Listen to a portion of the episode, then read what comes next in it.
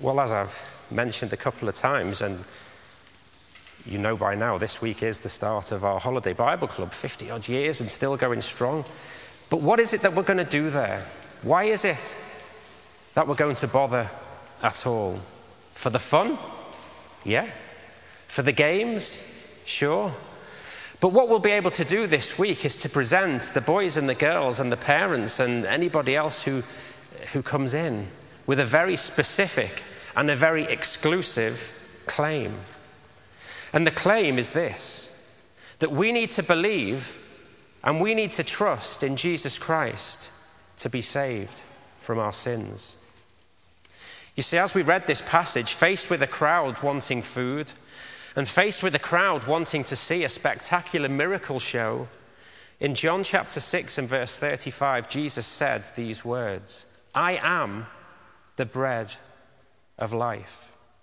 And as we explore this claim, we'll look where it happened, we'll look at what else Jesus said, we'll look at who he said it to, and we'll try and understand what that means for us today.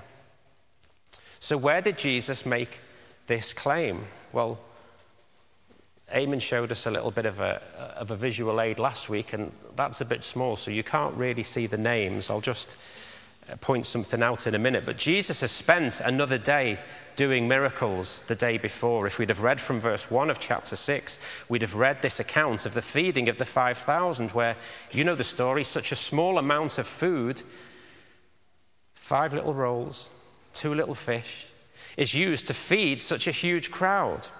The crowd were hungry, and Jesus fed them. They were amazed. And by verse 15 of chapter 6, you can see it for yourself. A group from this crowd were actually wanting to take Jesus and make him their king. So the Bible says he went off into the mountains to hide away, to get some peace and quiet away from them. That's not why he had come. He said elsewhere, My kingdom is not of this world. And so in the evening, the disciples went down to the Lake Galilee and they got into the boat and they sailed out towards Capernaum. So how does your finger? So people think that the incident with the feeding of the 5,000 was on the sort of northeast side of the lake, and you can see Capernaum just across at the top there, about there. No, I've blocked it out now. You get the, you get the gist. So there is this lake. And in the evening, the disciples go down to the, to the shore of the lake and they get into the boat and they're on their own. Jesus isn't with them. And they sail out to the west towards Capernaum. But the storm gets up. And in verses 18 and 19 of chapter 6, we see that the storm gets up. And after what is described as about four miles of rowing, the disciples were tired. The disciples were afraid. Anyone ever used a rowing machine down at the gym?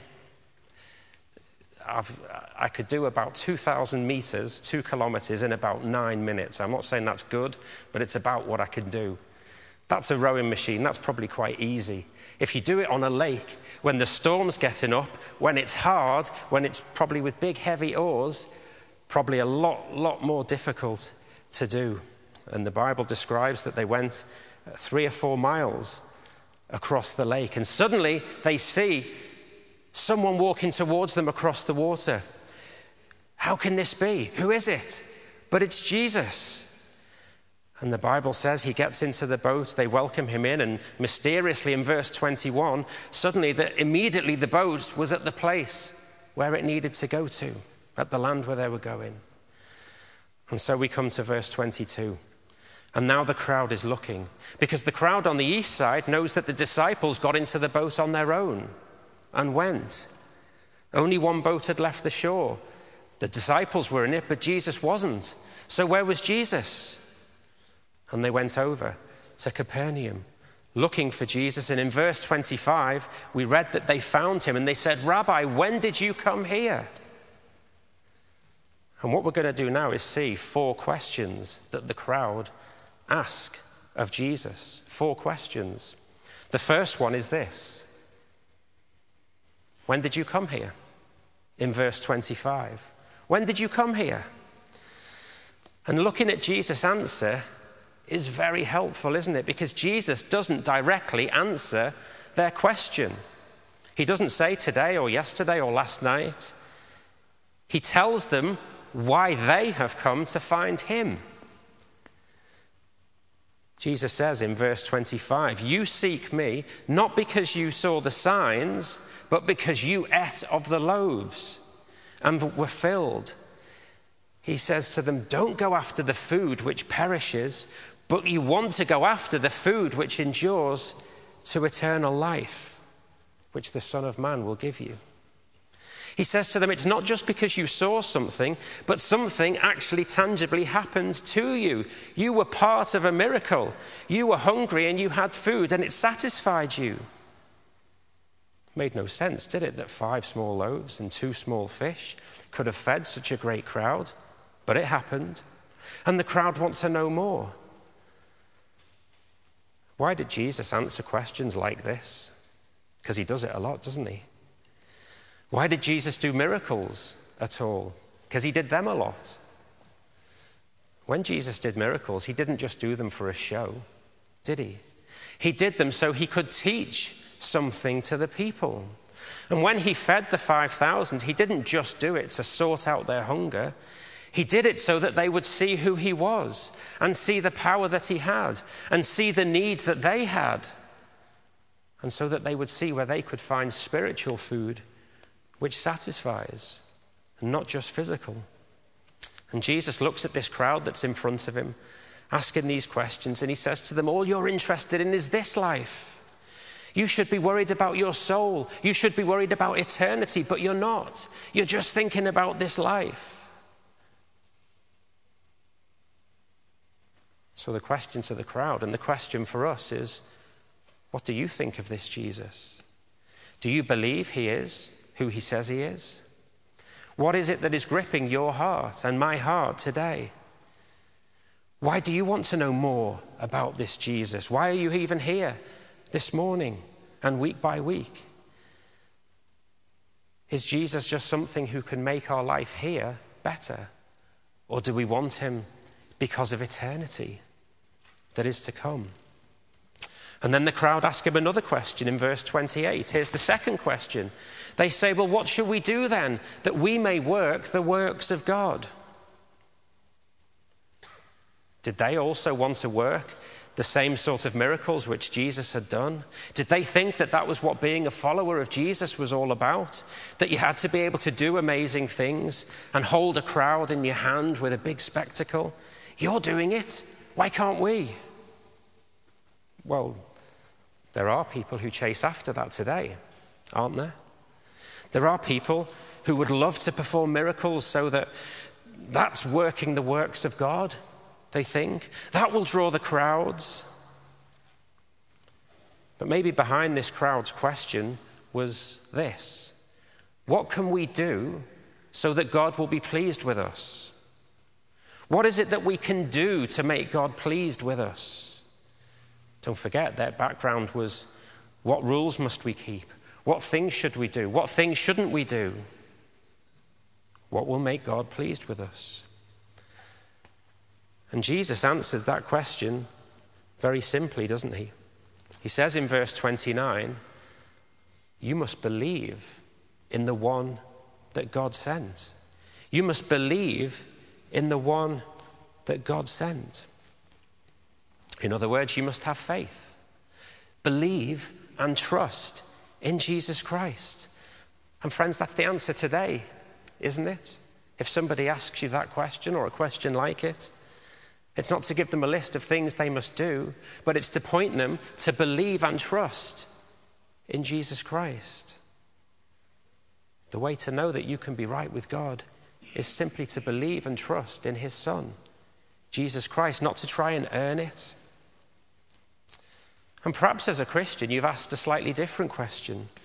Perhaps you've asked the question sometimes how can we make sure that we've got thriving and successful ministries and churches or something along those lines?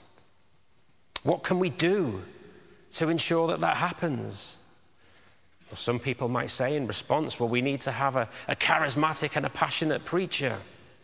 Some people will tell you that your way of doing church has to have a, a, cleverly packaged up brand. There's terminology you've got to use, there's, there's things you've got to do to make yourself part of the crowd. You've got to call your service the gathering, or you've got to change the name of, of your midweek things to life groups, or community groups, or gospel outreach, or whatever it may be. You've got to get rid of anything that looks like it's old and traditional because people won't go for that. You've got to follow the right people on social media. You've got to follow John Piper or James White or Mark Driscoll or Justin Peters or whoever it may be. Ministry is available worldwide now, isn't it?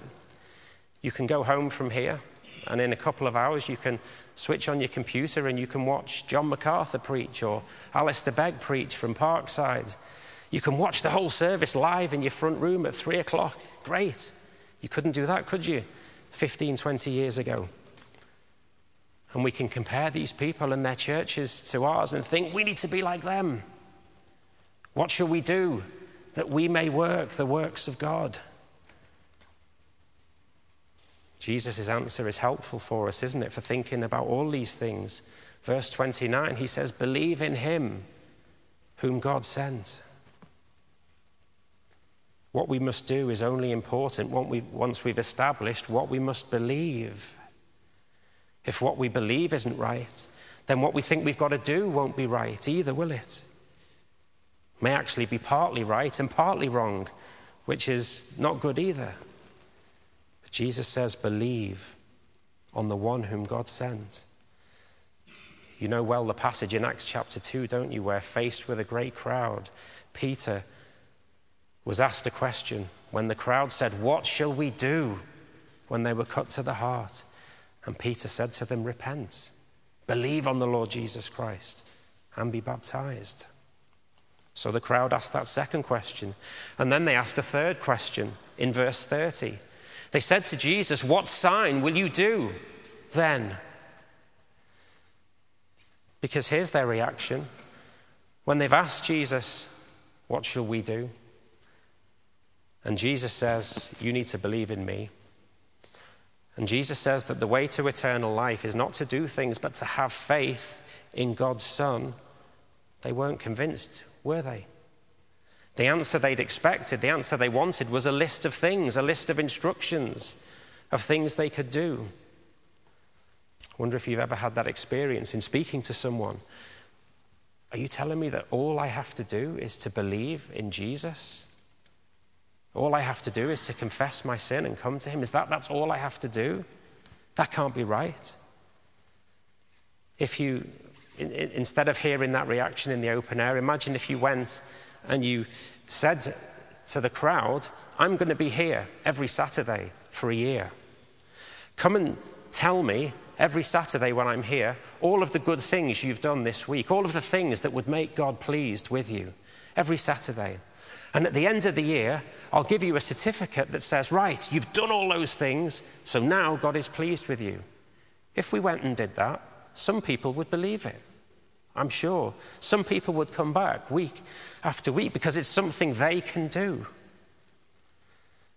But Jesus says to this crowd, it's not about what you can do, it's about something that's been done already. Or, well, as we can say to people, it's something that's been done for you. It's something that God has done for you. And so the people in front of Jesus, they wanted more proof. People today will want more proof.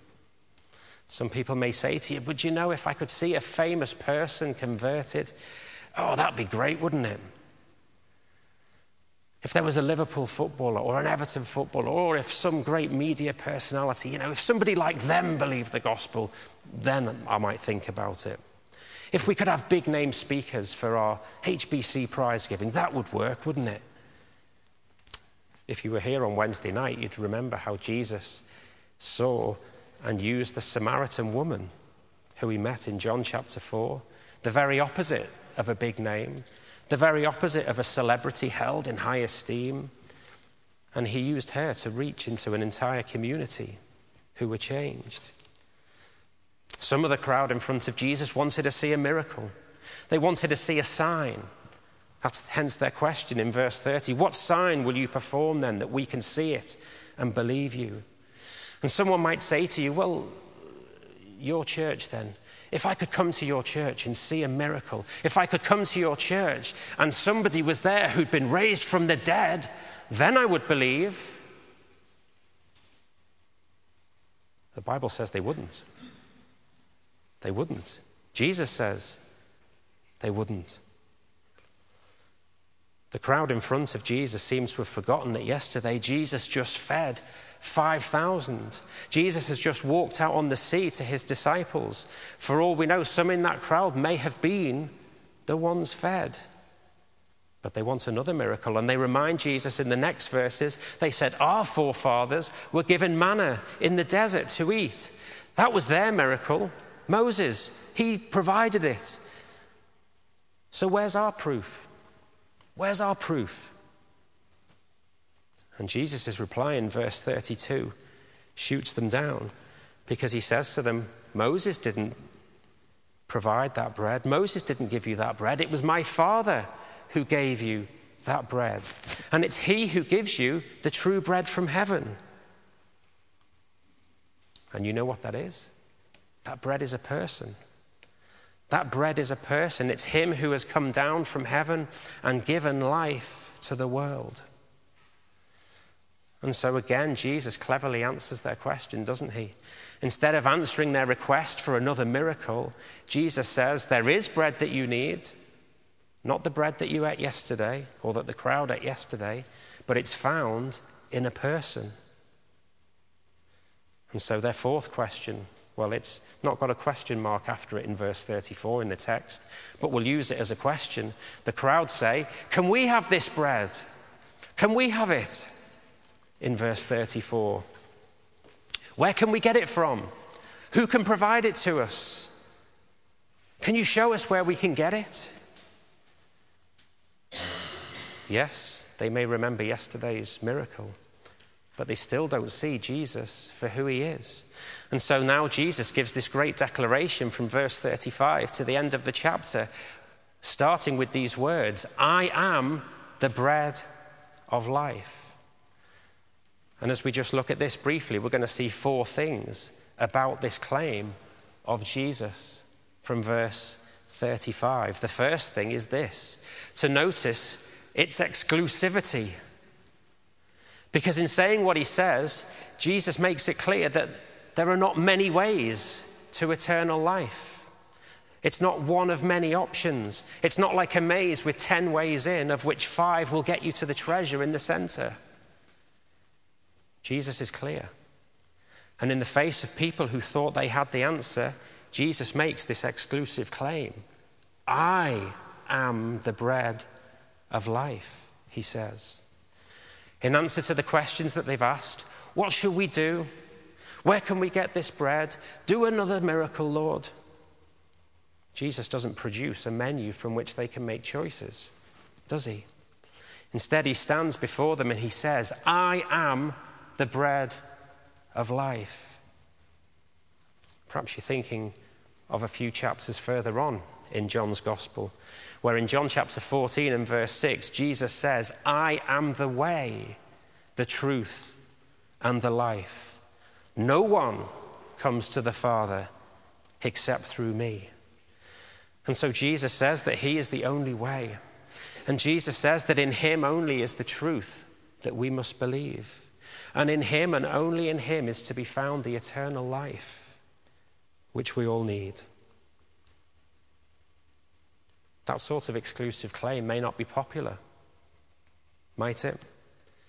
People might call you intolerant. People might say, You're wrong, you're deluded. But is it what Jesus says? It is. Where else can you tell people that eternal life is to be found? Isn't that the claim that's been rung out this summer as we've remembered to pray for beach missions and camps and outreaches? And isn't that what will be told this week in Holiday Bible Club? It's like where Jesus talks about being the living water. as we saw on Wednesday in John chapter 4 with that woman at the well, where he told her that he is the only way. She couldn't get that water anywhere else. She had to come to Christ, she had to come to him. And then all the people saw what Jesus Christ had done in her. So we notice in Jesus' claim this exclusivity. And then we also notice in this claim its sufficiency. Jesus says, He who comes to me shall never hunger. He who believes in me shall never thirst. It is sufficient, it is enough. And Jesus says to that crowd in front of them, Whatever you may have been told, whatever you may have been brought up to believe about what you must do and how you are effectively working out, earning your own salvation, forget that. Because salvation is found, eternal life is found right here in me, he says in verse 35. I am all you need. You don't have to check a rule book of 100 rules. You don't have to beat yourself up if you missed confession these last few weekends. You don't have to keep a record of witnessing hours on the streets, as some religions say you must do. Salvation is about what someone has already done for us. Jesus, in his claim, says, I am sufficient. In Christ alone, my hope is found. He is my light, my strength, and my song. So we notice in Jesus' claim its sufficiency. And then we notice God's sovereignty. We notice the sovereignty of God. Thirdly, that God is in control, that God will save, and that God does save. In verse 32, Jesus says, Moses didn't give you that bread from heaven, but my Father gave you the true bread from heaven.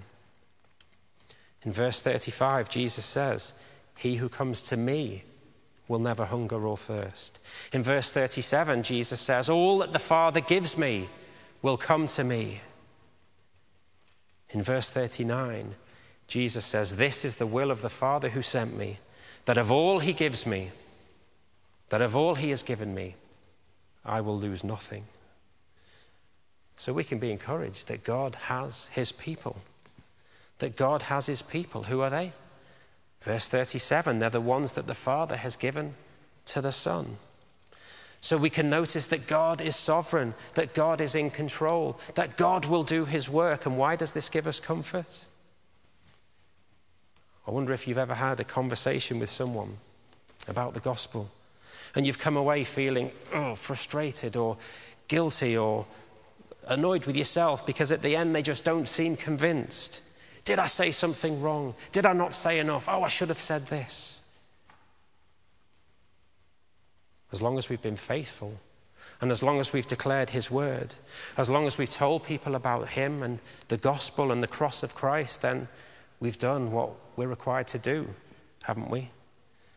That's what we'll do this week as we tell the children and as we have opportunity on Saturday to, and the other days to speak to parents and friends and relatives.